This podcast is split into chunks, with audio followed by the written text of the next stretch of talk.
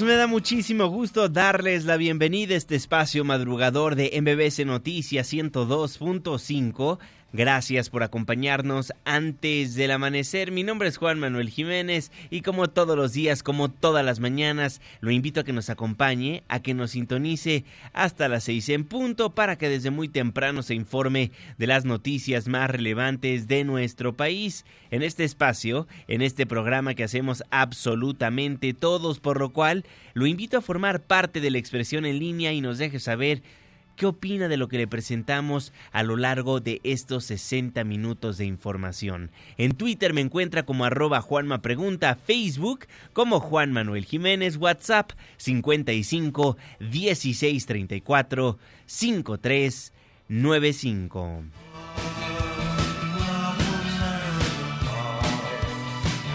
El día de hoy estaremos escuchando a lo largo de este espacio informativo a Joy Division. Muchísimas gracias Alejandra Santana por solicitarnos a esta banda de post-punk inglesa formada en 1976 en Salford. Love will tear us apart.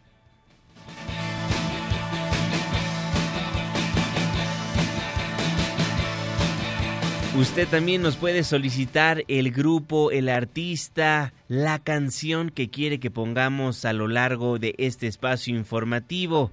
Márquenos, escríbanos en redes sociales. El 10 martes, la fecha 5 de noviembre de 2019, la hora 5 de la mañana con 5 minutos, segundo día de la semana. Estamos en MBC Noticias. Antes del amanecer.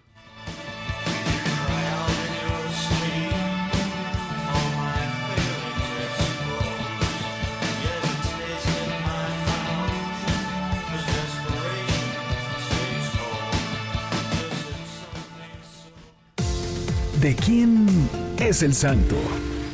Hoy 5 de noviembre del 2019 felicitamos a Sabas, Dalmacio, Cirano, Crispina. Muchas felicidades. Clima. 5 de la mañana con 6 minutos, Marlene Sánchez. Hola Juanma, amigos Radio Escuchas, muy buen día para este martes. Se pronostican temperaturas bajo cero en algunas zonas de Chihuahua y Durango, así como en Baja California, Sonora y Nuevo León. Las lluvias serán intensas en Puebla, Veracruz, Oaxaca y Jalisco. Estas condiciones serán generadas por canales de baja presión, el Frente Frío número 8 y la onda tropical número 49. Para la capital del país se pronostican condiciones de cielo medio nublado con incremento de nubosidad en la tarde y probabilidad de lluvias acompañadas de descargas eléctricas tendremos una temperatura máxima de 25 grados Celsius y una mínima de 12. Este fue el reporte del clima. Antes del amanecer. Muchísimas gracias Marlene Sánchez y gracias a usted también por sintonizarnos antes del amanecer a través de la señal que sale de MBC Noticias 102.5. Saludo con gusto a todas las personas que nos ven y nos escuchan a través de nuestra página de internet mbcnoticias.com y por supuesto que le mandamos un caluroso abrazo a las personas que nos honran con su presencia a través de las distintas aplicaciones que hay en los teléfonos inteligentes. El reloj está marcando las 5 de la mañana con 8 minutos le voy a informar. Iniciamos con una historia que se volvió rápidamente viral en las redes sociales. Por medio de un video, Julián Levarón informó que tres mujeres y nueve menores de edad, todos miembros de la familia Levarón, fueron asesinados y algunos de ellos calcinados mientras que cinco menores de edad se encontraban en calidad de desaparecidos cuando se hizo viral esta lamentable noticia. Antes de irnos hasta aquella entidad, hasta Chihuahua, para conocer los detalles de la información, creo que es importante poner en contexto quiénes son los integrantes de la familia Levarón. Esta familia, la familia Levarón, se estableció en el municipio de Janos y algunas comunidades aledañas en Chihuahua desde hace más de 90 años. Fue a través de la señora Alma Dyer Levarón, quien se instaló en esa zona del estado de Chihuahua y que a través de los años han creado lo que llaman la comunidad Levarón. La historia de la comunidad se remonta alrededor del año de 1924 y con miembros de su numerosa familia, Levarón era miembro de una rama fundamentalista de los mormones que se había separado de dicha organización al negarse a abandonar la poligamia. En consecuencia a ello, se dio su emigración a México, donde dos de los hijos de Alma Levarón, el señor Joel Levarón y Hervil Levarón, fundaron en 1955 aquí en la República Mexicana la iglesia del primogénito de la plenitud de los tiempos, cuya principal sede se estableció en Colonia Levarón, así la nombraron. En 2009 la comunidad Levarón recibió atención mediática por primera ocasión, de hecho por segunda ocasión porque hubo unas disputas familiares anteriormente, pero en el 2009, debido a los graves problemas de inseguridad, retomaron esta agenda mediática en Chihuahua. ¿Por qué? Por los graves problemas de inseguridad que se tenían en la región noroeste de aquella entidad. Fue el 2 de mayo cuando fue secuestrado Eric Levarón, de 17 años, y los implicados exigían un millón de dólares a la familia. Pero la comunidad de la iglesia protestó ante el gobierno y logró que fuera liberado el 10 de mayo sin haber hecho ningún pago. Años más tarde, Benjamín Levarón, hermano de Eric, también fue secuestrado junto a Luis Widmar, otro miembro de la comunidad por delincuentes, delincuentes desconocidos que colocaron una manta frente a sus casas en donde explicaban que el asesinato fue respuesta a su activismo en contra de la inseguridad. Y con ese antecedente llegamos al 2019, donde miembros de la comunidad fueron encontrados muertos y otros más desaparecidos. Armando Corrales, ¿Qué tal? Buenos días, Juanma. La tarde de ayer se registró un ataque por parte del crimen organizado a la familia Lemarón, el cual resultaron el desafortunado deceso de nueve personas, seis lesionados, dos ilesos, entre los cuales la mayoría eran menores de edad. Lanford, dos de sus hijos fueron encontrados asesinados, Logan de tres años y Trevor de 11 años. Siete de sus hijos escaparon con heridas de bala en varios lugares de sus cuerpos. Christina Lanford Johnson fue encontrada asesinada y su bebé State, de siete meses de edad, fue encontrada viva. María Ronita Levarón y cuatro de sus hijos, dos de ellos gemelos de seis meses de edad, murieron calcinados al exterior de una camioneta. Unas publicaciones realizadas por John Levarón, Mackenzie Ryan de nueve años, corrió de regreso a buscar ayuda y fue hospitalizada. Este ataque se dio en el camino que conduce a La Mora, una comunidad mormona que se encuentra entre los estados de Sonora y Chihuahua. Por su parte, la Secretaría de Seguridad Ciudadana informó a través de la Mesa de Seguridad para la Construcción de la Paz en Sonora que se instruyó el reforzamiento del estado de fuerza en la VISPE por motivo de las denuncias sobre la desaparición y agresión de varias personas que se desplazaron a La Mora por lo que elementos de la Guardia Nacional, el Ejército Mexicano y la Policía Estatal brindaron ayuda a la familia Levarón para la localización de los menores. Hasta aquí la información desde Chihuahua. Gracias Armando. Vaya situación que se vive en Chihuahua. Estaremos al pendiente de cómo va evolucionando esta trágica noticia. Son las 5 de la mañana con 12 minutos. Y en otros temas, la semana pasada le dimos a conocer que se vivió una conferencia mañanera ríspida, intensa, controversial. Esto a raíz del minuto a minuto que presentó el gobierno federal por los hechos en Culiacán, Sinaloa. Hechos que ellos mismos llamaron de operativo fallido, un tropiezo táctico, etc. En la mañanera, al día siguiente del recuento que se hizo por parte del gobierno federal de lo que pasó el 17 de octubre en aquel municipio sinaloense, la prensa le cuestionó a López Obrador, al presidente de la República, acerca de unos cabos que habían quedado sueltos. Por primera vez, varios reporteros le contestaron al presidente. Esto fue parte de lo que se vivió en la conferencia mañanera la semana pasada. Entonces, ¿a qué hora se retiraron? Ya se dijo ayer, mañana se vuelve a poner. Y entonces, ¿quién llevó a cabo esa negociación? O sea, ¿quién, cuál pieza del cártel de Sinaloa negocia con las fuerzas federales? O sea, ninguna, ninguna. Pero si Azteca quiere Sí, este, poner eso, que lo No, presidente, no es un asunto de televisión azteca, ni mucho menos un asunto de hechos, es un asunto mío y perdón la duda. bueno, perdón la duda. es, son asuntos muy serios que requieren responsabilidad. No estamos peleando por ustedes, estamos informando porque es nuestro deber a la sociedad. Permíteme, permíteme. Ya contesté, no es el general Galván. Gaitán, Gaitán. Gaitán Gaitán. Él fue subsecretario con el gobierno de Felipe Calderón. Pero más allá de eso... Mm, a ver, permíteme, ya hablaste tú, ahora contesto. A raíz de esa conferencia de prensa, hubo personas que defendieron a los reporteros que cuestionaron al presidente y otros más que se molestaron por lo que consideraron una falta de respeto hacia el Ejecutivo Federal. Y con eso nacieron hashtags en las redes sociales. Hashtags en contra de los medios de comunicación. Fueron tendencia por muchas horas, inclusive días, los hashtags prensa sicaria, prensa prostituida y prensa corrupta. Y le doy un contexto y le recuerdo lo que pasó la semana pasada y parte del fin de semana, porque ayer en la conferencia mañanera del presidente López Obrador se presentó un análisis de los bots y usuarios reales que utilizaron estos hashtags. Rocío Méndez, ¿qué pasó en la mañanera? Cuéntanos. Muy buenos días.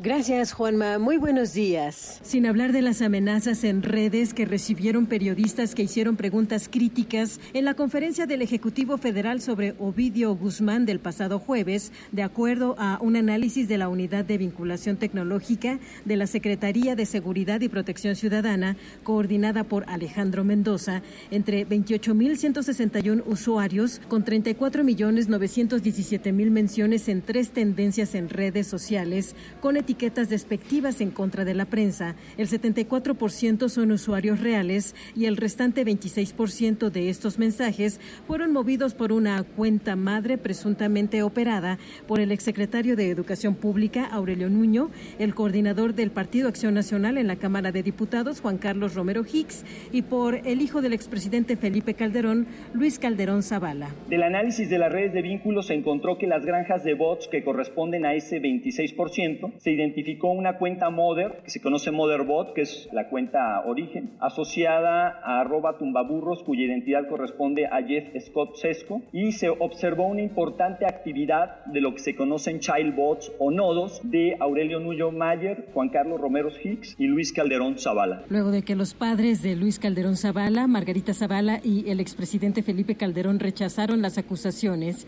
así respondió al reclamo el presidente Andrés Manuel López Obrador. No me voy a reservar nada porque entonces van a decir que estamos ocultando información. Es transparencia. Y el que no quiera ver visiones, que no salga de noche. Es el reporte al momento. Muchísimas gracias, Rocío Méndez. Los involucrados, de acuerdo con el gobierno federal, Romero Hicks, el coordinador de los panistas en la Cámara de Diputados, un tuitero famoso que en redes sociales se le conoce como Tumbaburros, el exsecretario de la SEP y encargado de la oficina de la presidencia Aurelio Nuño, y el hijo de Felipe Calderón y Margarita Zavala. El gobierno federal el día de ayer dio a conocer que esas cuentas de redes sociales son quienes orquestaron las tendencias en torno a los hashtags prensa sicaria, prensa prostituida y prensa corrupta. Pero ellos rápidamente salieron a desmentir. Esto fue lo que le dijo Tumbaburros a MBC Noticias. un mexicano que tiene 32 años, que tiene tres hijas, que todos los días se levanta para ir a trabajar, que gusta de hacer valer su derecho a la libertad de expresión y poner en sus cuentas de redes sociales lo que piensa. De ahí a ser el propagandista y el controlador de granjas de bots para atacar a Andrés Manuel no tiene absolutamente nada que ver. Es una payasada por parte del Ejecutivo Federal que hayan hecho este tipo de difamaciones hoy en la mañana. No descartamos, primero que nada, acudir a la Comisión Nacional de Derechos Humanos y en segunda poner una demanda por difamación. Es lo que estamos checando a quién se le tendría que demandar, si al presidente o al gobierno federal el presidente está gastándose nuestros impuestos en investigar a un tuitero, porque a final de cuentas eso soy, soy una influencia en redes sociales, pero no dejo de ser un tuitero, ¿no? Un ciudadano que, que levanta la voz como muchos de, de los que hoy están inconformes con la cuarta transformación. Digo datos erróneos básicamente por tres cosas. Número uno, porque me quiere aventar a mí la pelotita de sus bots que salieron a impulsar hashtag en contra de los periodistas. Dos, el tema de que no operamos nosotros granjas de bots. Y tres, que me relaciona con Luis Felipe Calderón y Juan Carlos Romero Hicks, a los cuales los dos tengo el gusto de conocerlos, los dos son mis amigos, pero de eso que ellos tengan participación en esto, que colaboren en el proceso creativo de organización de tumbaburros, pues hay un mundo de diferencia me dedico a hacer estrategia política a través de redes sociales, eso sí, y trabajo con cualquier cliente que no sea el actual gobierno. Eso por parte de Tumbaburros. Y el líder del PAN en la Cámara de Diputados, Juan Carlos Romero Hicks, rechazó estar detrás de los ataques en redes sociales a la investidura presidencial. El legislador federal afirmó que siempre ha actuado con prudencia y verdad y subrayó que el país necesita un presidente que convoque y no que divida. Niego tajantemente la afirmación que falta la verdad de cualquier acción orquestada contra la investidura presidencial. En ningún discurso van a encontrar descalificación alguna a la investidura presidencial. El coordinador parlamentario manifestó que las cortinas de humo lanzadas para tapar el desastre nacional del presidente de la República ante la opinión pública por temas como el operativo en Culiacán, Sinaloa, no ayudan. Insistió en que hace meses pidió cita con el primer mandatario para charlar directamente con él. Hoy necesitamos un presidente que nos convoque, que nos una y sobre todo que nos concilie. Tenemos un país que tiene muchos problemas por resolver. Y estas cortinas de humo, frente a un desastre nacional del señor presidente de la República, frente a la opinión pública, no nos ayudan. En tanto, el hijo de Felipe Calderón y Margarita Zavala fue defendido por sus padres, Ernestina Álvarez.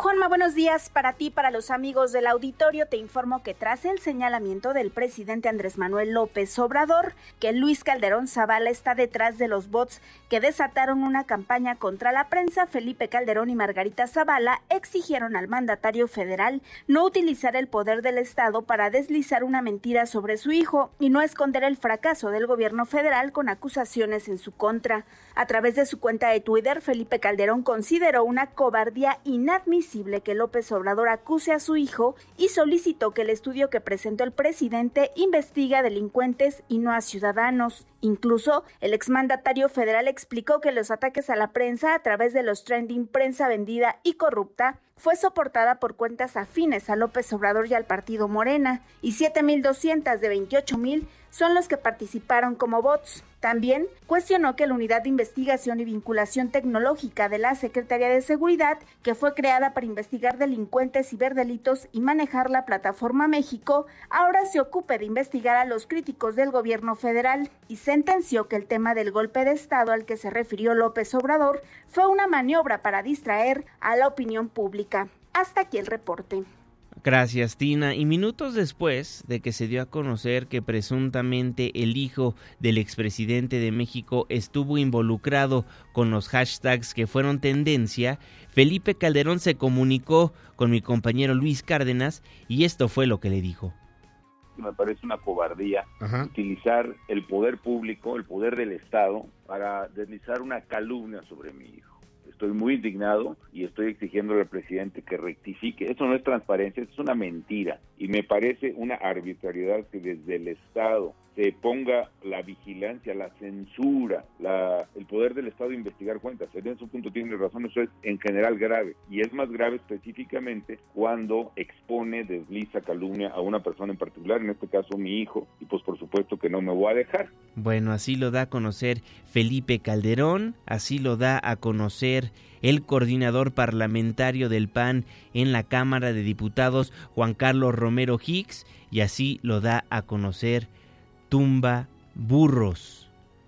Mire, el 74% de los usuarios son reales en cuanto al uso de hashtags contra la prensa y el 26% son bots de acuerdo con lo que presentó ayer en Palacio Nacional el gobierno federal. Sea cierto esto o no, lo que es una realidad es que es tanto el poder de la mañanera, es tal el poder del gobierno de López Obrador que marcan la agenda diariamente con los temas que ellos mismos ponen sobre la mesa. En esta ocasión, los bots, cómo se manejan las redes sociales con estos hashtags que pueden estar siendo orquestados por un grupo específico.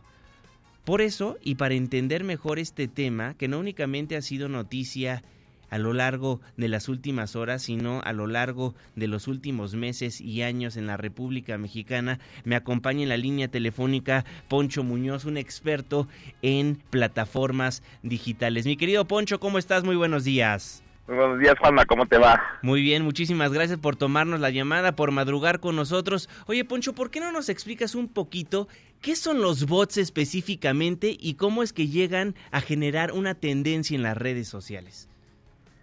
Bueno, antes que nada hay un tema interesante, hay dos temas interesantes a, mencionar sobre el tema de, de, los famosos bots, ¿no? Eh, regularmente la gente se, crean siempre cuentas que no, o sea, que si hay alguien atrás, o sea, la gente piensa que el bot es una contracción de robot, pero realmente hay una persona que creó muchas cuentas, ¿no? Hablemos de un Juan Manuel Jiménez del 1 al 10, ¿no? Que creó 10 Juan Manuel Jiménez y, y empieza a, a, publicar contenido dentro de esas cuentas. Eh, esas cuentas puede que pues, con diferentes softwares que, que existen, que todo el mundo conoce como para generar, eh, administrar tus plataformas de contenido, tú puedes pues, programar diversos mensajes para que salgan de manera automatizada. Y ahí es donde entra el tema de, de un poquito de la plataforma. La plataforma de Twitter desde hace, eh, si no mal recuerdo, desde julio del, del 11 de julio del 2018, eh, hizo un, un, una limpieza de, de estas cuentas automatizadas que detectó. Facebook desde hace unos años detectaba estas cuentas eh, pues que no tenían actividad, o sea, que tenían una actividad, digámosle, errática, y pues, desaparecía cuentas a diestra y siniestra. Twitter se tardó un rato y hace un año lo hizo a nivel mundial y seguramente ya mucha gente no lo recuerda, pero más o menos quitó entre un 5 y un 7% de cuentas falsas a nivel mundial que existían. Ahora, estas cuentas, me refiero a estas cuentas automatizadas que atrás, pues no hay una persona por cada cuenta, si me explico, sino hay muchas cuentas que maneja una persona. Entonces, imaginemos ahora un grupo de personas manejando N cantidad, eh, empiezan a generar conversación sobre algún tema, ¿no? Sobre algún tema eh, eh, por ponerte el ejemplo en, este en marchas como las de Barcelona, las de Hong Kong, eh, hay hay hay hay una gran diferencia en Hong Kong son cuentas reales en la de en la, en todo el tema de los chalecos amarillos de Francia, en todas las manifestaciones que ha habido que hubo en España, el tema de Cataluña, ahí se había se detectaban cuentas automatizadas que de repente posicionan un mensaje, por poner un ejemplo, el hashtag antes del amanecer, y, y depende depende de muchas cosas que sea tendencias. Ese es un tema muy importante porque eh, depende los demás temas que estén depende el volumen de contenido que se genere a partir de algo como una, un, hashtag y cuánto qué impacto tenga esta cuenta. O sea si tú creas estas cuentas automatizadas que tienen 5 o 10 seguidores 0 seguidores así hagan mil tweets, pues no lo, no lo logran, o sea, siempre necesitan como un poco de gente que converse alrededor de ello, porque lo, el algoritmo, esta famosa fórmula mágica que tiene Google y todo el mundo, Facebook y Twitter, y que pues nadie la conoce, ¿no? Si no, sería como conocer la receta secreta. Realmente lo que hace este algoritmo es ver una burbuja de conversación más alta hablando de un solo tema. Entonces, si alguien de repente dice camión de basura y empiezas a ver que todo el mundo está, está como tendencia camión de basura, pues volteas a ver qué pasó y pues, a lo mejor está mal estacionado, se volteó o no funciona y, y alguien está reportando un camión de basura. Pero también tiene que ver mucho las cuentas que tienen mayor impacto, que es eh, tú que tú que tú, que madrugas, deberás saber que si revisas las tendencias cuando supongo antes de que vayas en camino al, a, radio, 4 de la mañana, tres y media de la mañana, eh, pues podrás ver tendencias en específico en México que dice semáforo, que dice G5, pues que, que tú te metes y dices qué pasó y pues resulta que hay cuatro tweets, no, o sea no, no, no es una tendencia empujada, simplemente en la madrugada hay menos conversación. Entonces, a mayor conversación o a mayor a mayores temas, se vuelve muy complejo de repente que, que, que, que una tendencia se posicione. Cuando se logra es porque de plano atrás hay miles de cuentas, eh, entre las automatizadas y alguna que otra real de gente con algo de un poco más de impacto y con, con pues, algún número de seguidores y no te hablo de millones, simplemente de, de, algunos miles, pero que, que sí es una cuenta que conversa regularmente. Ahora, un grave error que se comete, un grave error, eh, ya no existen tanto los, los hashtags o trending topic de odio que existían hace unos años sobre algunas causas, no hablando de un tema político. Eh, el tema es que tú te subes y dices, este, mm, por favor ya no hablen del hashtag camión de basura, porque pobre camión está sufriendo. Y pues resulta que pues tú lo estás empujando porque tú sigues haciendo, hablando de esa, de ese, de ese hashtag. Claro, entonces por ejemplo, el fin de semana los periodistas que nos sumamos a decir no es posible que estén hablando de una prensa sicaria, nosotros solitos al estar en contra de ese hashtag estábamos alimentando el mismo. Sí, eh, eh, siempre regularmente hay un, tema donde luego te dicen no alimentes al troll, ¿no? Cuando alguien te está atacando y pues tú ya no aguantas y la sangre se te calienta y empiezas a hablar de, no, o sea, empieza a contestarle a esta persona, lo que haces es darle una amplificación de ese mensaje a esa cuenta automatizada de dos seguidores que pues nadie la ha visto, no se ha visualizado entre esta en esta gran conversación de otros temas llega Juanma con sus 20 mil seguidores y pues ya el de Juanma ya pesa un poquito más que la que tenía dos seguidores. Entonces tú le contestas o tú le das retweet o tú lo evidencias o tú te subes a decir, oye, por favor no estés utilizando este hashtag porque no, y de ahí se va para arriba, ¿no? Yo recuerdo, y hay otras que son orgánicas, si tú te fijas, cuando mencionan las orgánicas, eh, es este también un tema, por ejemplo, eh, no, quisiera no quisiera recordarlo, pero pues pero estás de ejemplo.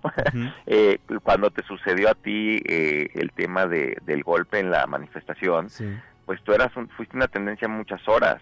Y, y, y, era tu nombre, o sea, era tu nombre completo pero con espacios, si, si era, a lo mejor no lo viste, pero será Juan Manuel Jiménez, Juan Manuel Espacio Jiménez. Eso es una tendencia orgánica porque todo todos los medios estaban hablando de ti. O sea, entonces todas las cuentas de, de, pues de alta influencia, de alto eh, impacto y visibilidad, mencionaban un tema, el cual estaba posicionado, y entonces ya todos los demás, que éramos unos mortales, nos metíamos a ver qué había sucedido con, con nuestro amigo Juan Manuel Jiménez y pues ya hacíamos los tweets de apoyo, los tweets de, no, vaya, toda la conversación alrededor de ello. Ahora, Poncho, ¿sí se puede ubicar estas cuentas que deciden de una manera automatizada generar este hashtag? O sea, ¿sí se puede llegar a ellas? Es muy complicado. Es muy complicado porque si ahorita hablamos, me regreso al pobre camión de basura que no lo he soltado hoy, eh, si hoy hablamos del camión de basura y, pues, Juan Manuel dice, pues, vamos a hablar de, ¿no? Porque queremos que los cambien de color y que ahora los pinten de color tal, que ya no sean blancos. Tú lo posicionas porque pues, tú eres el primero, porque tú eres el de menos seguidores, o porque eres el de más seguidores, o porque tú eres el jefe de todos y dices, sáquenlo, ¿no? Y este es el tema de hoy a posicionar, esta es la agenda que quiere posicionar Juan Manuel. Pues una vez que ya empieza la conversación, digamos que sueltas el balón y empieza a correr el balón, tú, cuando ya ves que ya los demás ya me hicieron uno, dos, tres, cuatro, tú, tú dices, bueno, pues yo ya me voy y ahorita lo borro. Y entonces ya no queda una evidencia de, o sea, tendrían que decir es que Juan Manuel detectamos que siempre es el que inicia, ah, pues vamos a seguir a Juan Manuel, estar así, le ponemos una persona que todo el tiempo esté pues tomando pues un screenshot de la pantalla, ¿no? Y todo lo que lo que esté poniendo a cualquier hora para saber si él fue el primero. Es muy complicado determinar quién las inicia. Cuando ya tienes una una una, una, instancia, un algo que te dice, oye, va por aquí, pues a lo mejor sí ya empiezas a ponerle más atención, pero es complejo, ¿no? es complejo porque pues, no, no, ya cuando la ves posicionada, pues ya lleva varios tweets, ¿no? O sea, no sé, al menos mil. O sea, volver horas después o días después a ver qué cuentas iniciaron cierta tendencia está complicado, está imposible.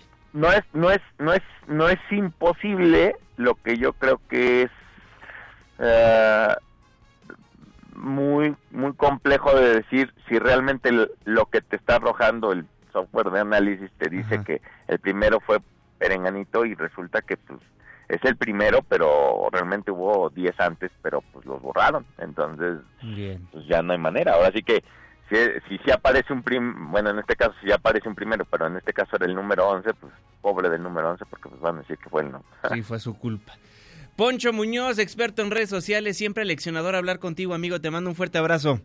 Un abrazo y espero que haya sido un poco entendible el concepto que a veces es difícil de, digerir. Claro, así lo fue mi querido Poncho, muchísimas gracias, gracias por acompañarnos. 5 de la mañana con 35 minutos, Poncho Muñoz antes del amanecer. Son las 5 de la mañana con 35 minutos, le repito, tiempo del centro de la República Mexicana. Gracias por todos los comentarios que ya nos hicieron llegar al respecto del tema en unos momentos más. Los leemos. Por lo pronto damos un giro de 180 grados y platiquemos de Olga Sánchez Cordero la secretaria de Gobernación lamentó las malas interpretaciones sobre el caso Bonilla. Nora Bucio. Juanma, te saludo con gusto y te comento que la secretaria de Gobernación, Olga Sánchez Cordero, lamentó a través de un posicionamiento las malas interpretaciones generadas por su pronunciamiento respecto a que pervivirá la norma que permitirá la extensión a cinco años del gobierno de Jaime Bonilla en Baja California. En este documento dirigido a los respetados ciudadanos, señaló que lo difundido a través de un video en redes sociales sin su conocimiento y autorización pareciera una falta de cortesía. Luego de reiterar que es congruente en su actuar público y privado, Olga Sánchez aseguró, y cito de manera textual, en el caso de la extensión del periodo del gobierno en Baja California, siempre he sostenido mis argumentos jurídicos acerca de este hecho. Jamás los he variado, nunca he mentido ni engañado a nadie y reitera que su posición está basada en el análisis jurídico de sus variables legales. La ministra en retiro asegura en este documento que durante toda su trayectoria ha mantenido una postura íntegra e intachable, poniendo por delante el respeto a la ley y el interés superior de la nación, y el caso de Baja California no es la excepción. Luego de asegurar que el bando por cinco años de Bonilla es legal porque fue aprobado por el Congreso local, la secretaria de Gobernación subraya que este asunto deberá ser resuelto por la Suprema Corte de Justicia de la Nación. Finalmente, Sánchez Cordero concluye su posicionamiento de cuatro cuartillas con la siguiente frase, y cito textualmente de nuevo. Eventualmente podré equivocar una expresión, mas mi honestidad e integridad seguirán rigiendo permanentemente mi vida en lo público y privado, estando siempre por encima de cuestionamientos y de cualquier interés que no sea el superior de mi país. Juanma, la información. Muchísimas gracias, Nora Bucio. Y gana una batalla el exgobernador de Veracruz, Javier Duarte. René Cruz, ¿de qué hablo? Buen día. Juanma, muy buenos días. El primer tribunal colegiado en materia penal concedió un amparo a Javier Duarte de Ochoa en el que ordena dejar sin efecto la vinculación a proceso y la imposición de la prisión preventiva justificada por el delito de peculado por 220 millones de pesos. Lo anterior no implica que el político de extracción priista vaya a abandonar el reclusorio norte. El amparo es para el efecto de que el juez de control del Tribunal Superior de Justicia de la Ciudad de México emita una nueva resolución en la que funde y motive el por que el exgobernador de Veracruz debe afrontar el proceso por dicho ilícito y en prisión. Para ello deberá tomar en consideración los hechos por los cuales se formuló la imputación, los datos de prueba que fueron incorporados por las partes y lo expuesto por la representación social y por la defensa del quejoso. El tribunal colegiado resolvió que los argumentos y razones que dio el juez de control para establecer la vinculación a proceso de Duarte de Ochoa por el delito de peculado y la probabilidad de que éste lo cometió a título de autor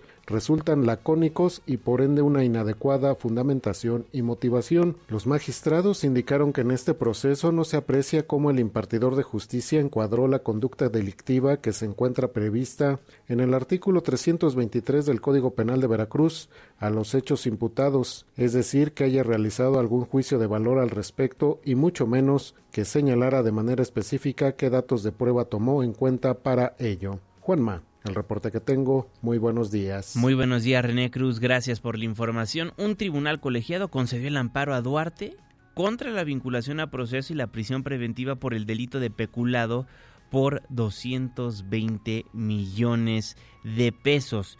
Los magistrados ordenaron al juez de control dejar sin efecto ambas medidas con el fin de que funde y motive su resolución. Ya veremos cómo va avanzando el caso del impresentable, del corrupto, presunto corrupto, Javier Duarte de Ochoa. Son las 5 de la mañana con 39 minutos, tiempo del centro de la República Mexicana. Con eso nos vamos a un breve corte comercial, nos vamos a la pausa. Al volver estaremos platicando del Instituto Electoral de la Ciudad de México. Usted sabe que constantemente le doy voz a los más pequeños de la familia, tanto en radio como en tele.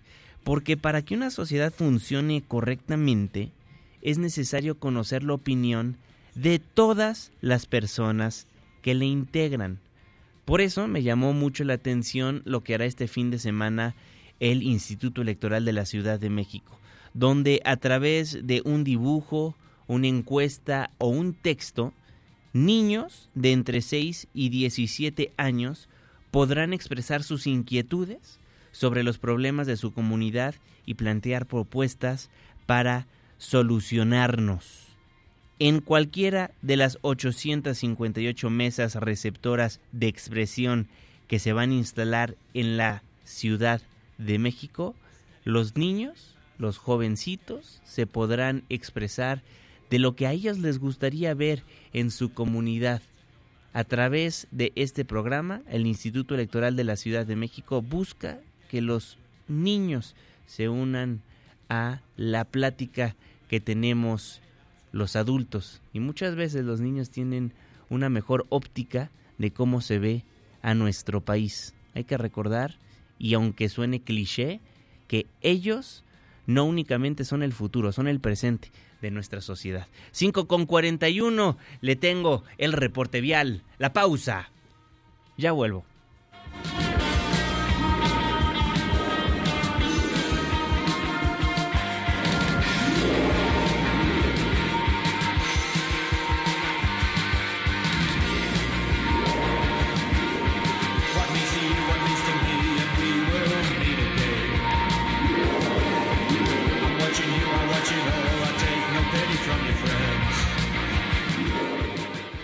Antes del amanecer, con Juan Manuel Jiménez. Con Juan Manuel Jiménez. Continuamos.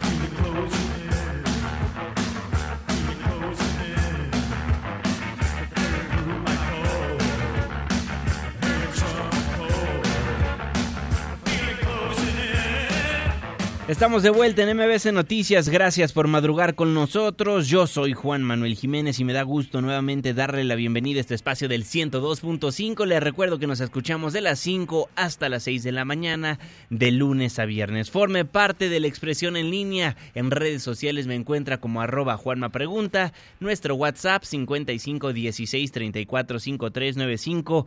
Teléfonos en cabina 5166 1025. El reloj marca las 5 de la mañana con 44 minutos, tiempo del centro. Saludo con gusto al jeque de los deportes, Luis Enrique Alfonso. Muy buenos días.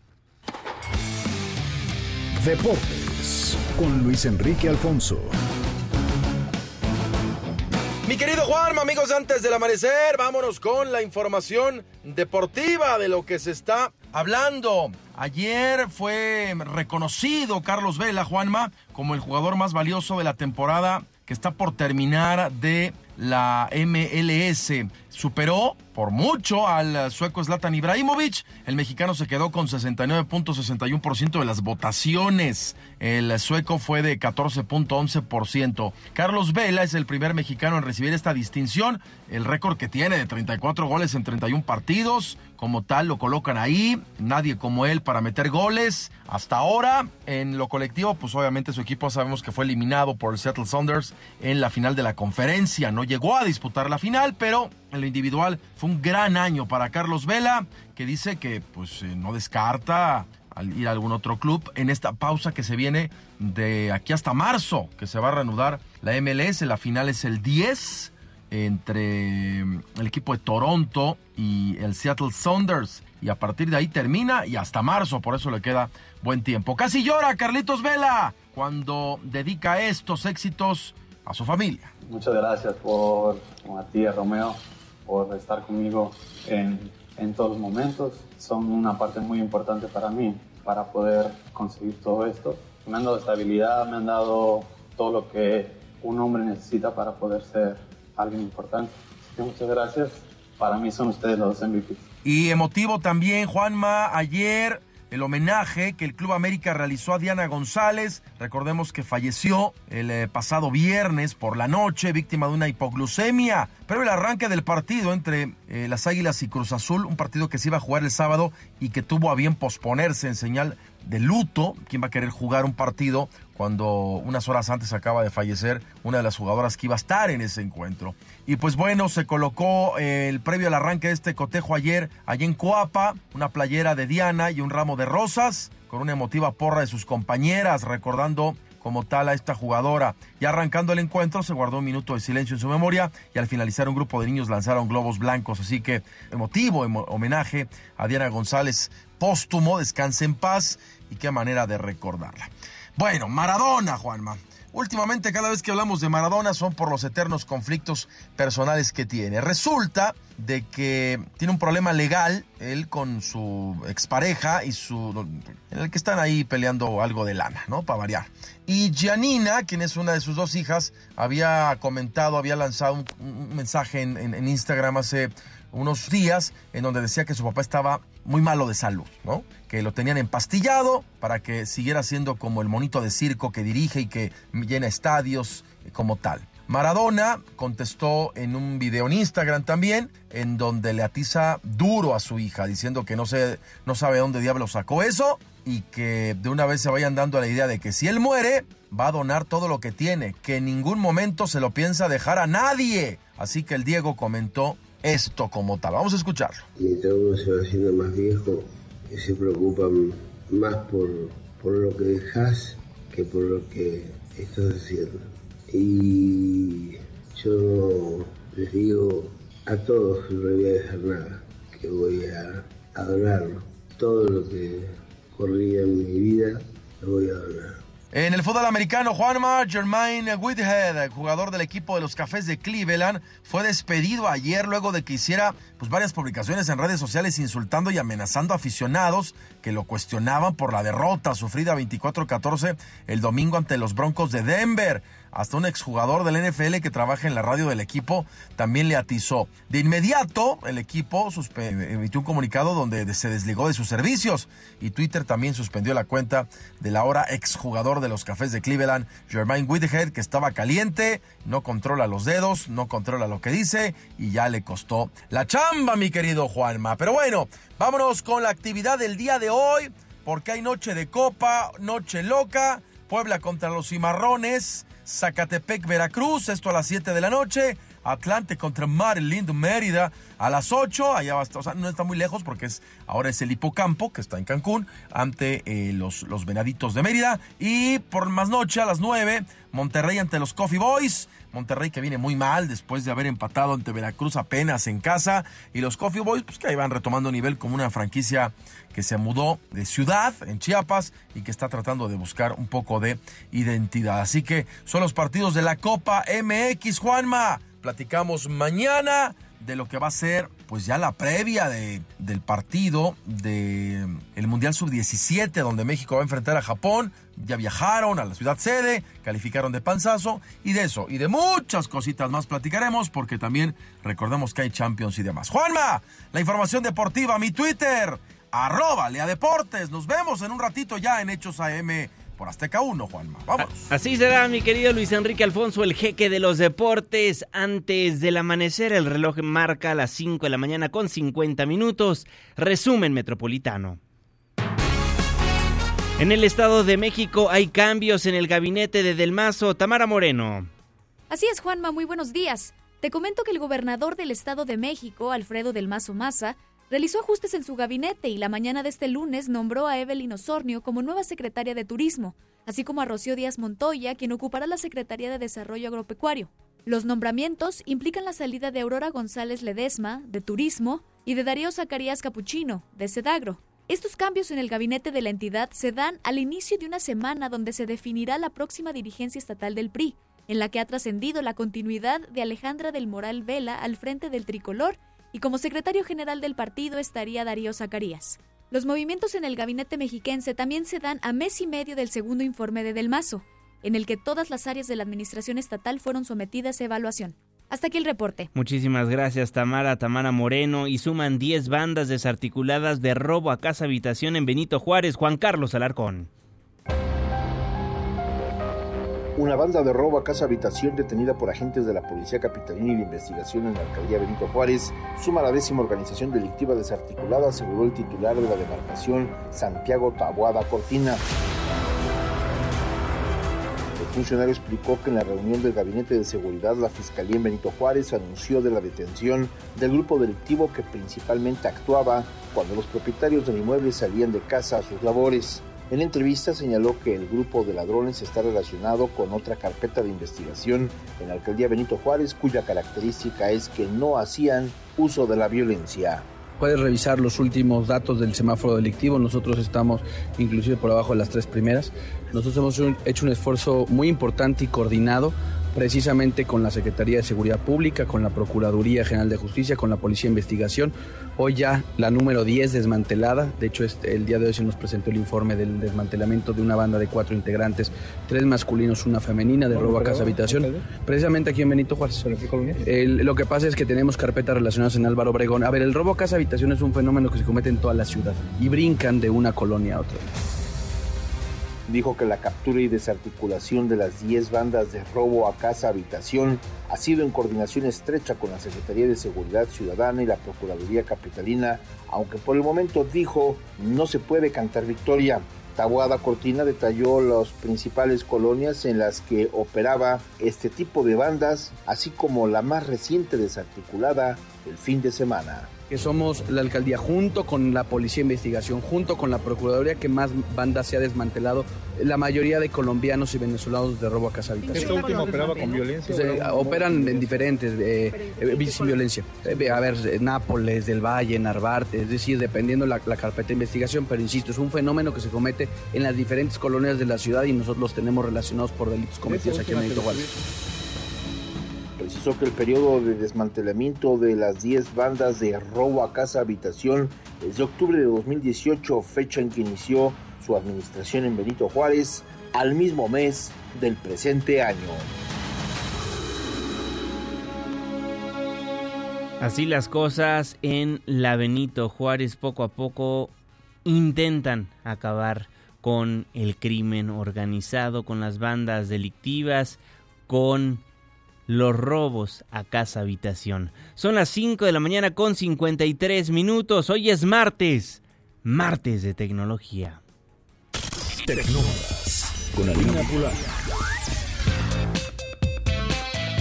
Hola Juanma, amigos, muy buenos días para ustedes, pero no fueron tan buenos para la industria automotriz.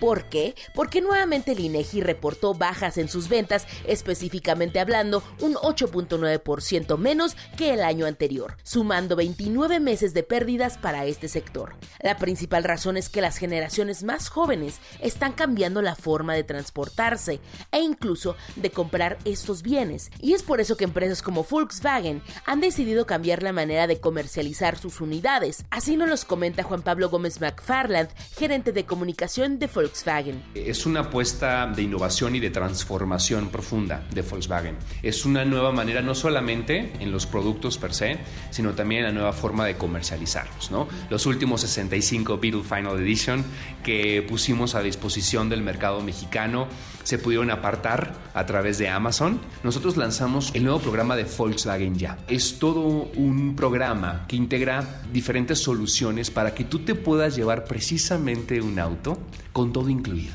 a través de la mensualidad. Entonces, ya es hacia donde va, obviamente, la tendencia también de comercialización para integrar en una sola mensualidad todo aquello que normalmente tienes que estar pagando durante estos tres años. Y tú al final decides si lo quieres cambiar si lo devuelves te lo quedas. Yo siempre les he dicho que la mejor forma de tomar una decisión es con base en datos y es por eso que Uber, esta aplicación de movilidad compartida, ha decidido hacer públicos los datos de los viajes que hacemos los mexicanos. Tranquilos, no corren ningún riesgo. Esta es una nueva plataforma gratuita llamada Uber Movements que podrá decirnos qué vialidades registran más tráfico o en qué horario es más rápido llegar a tu trabajo. Gracias a estrategias como esta, se construyen las ciudades inteligentes en todo el mundo. Así nos los cuenta María Eugenia Zurita, gerente de comunicación de Uber México, y María Fernanda Reséndiz, Senior Communications Associate de Uber México.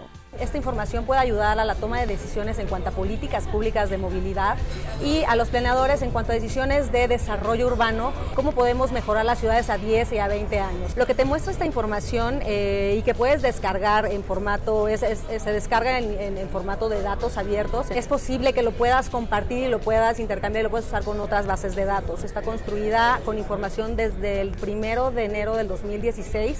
Algo muy importante a destacar es que los datos que muestra son agregados y anonimizados porque para nosotros la privacidad y la seguridad de nuestros usuarios y socios conductores es una prioridad. Ojo, ¿eh? Luego no digan que no les avisé. La movilidad en las grandes ciudades será el gran tema de los próximos años y todos los que se sumen al desarrollo de soluciones en este terreno asegurarán su lugar en los negocios a nivel mundial.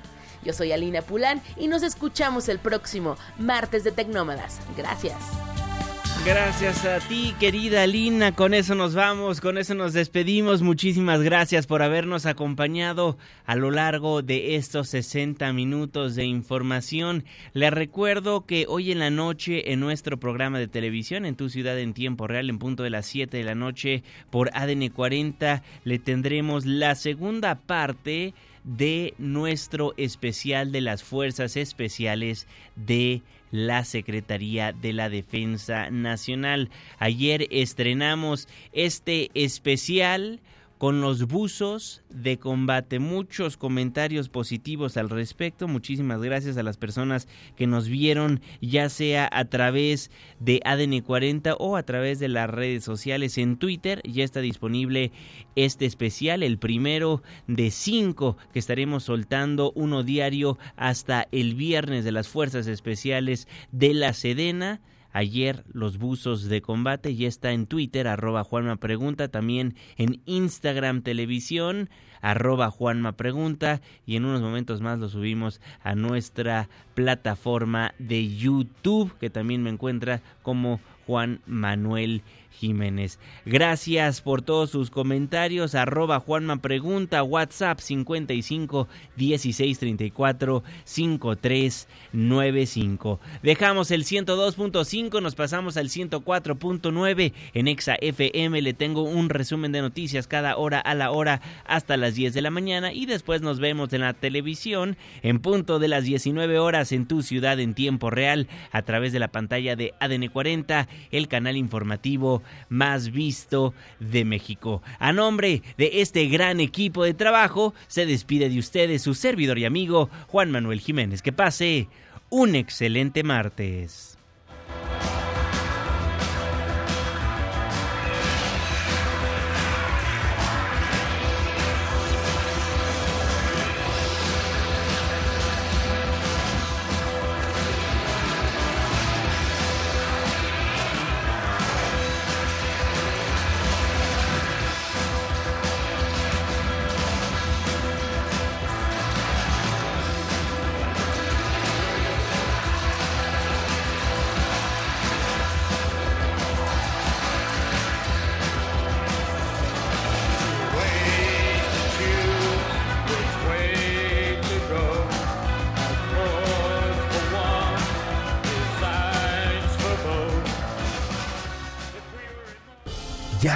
Si sale el sol.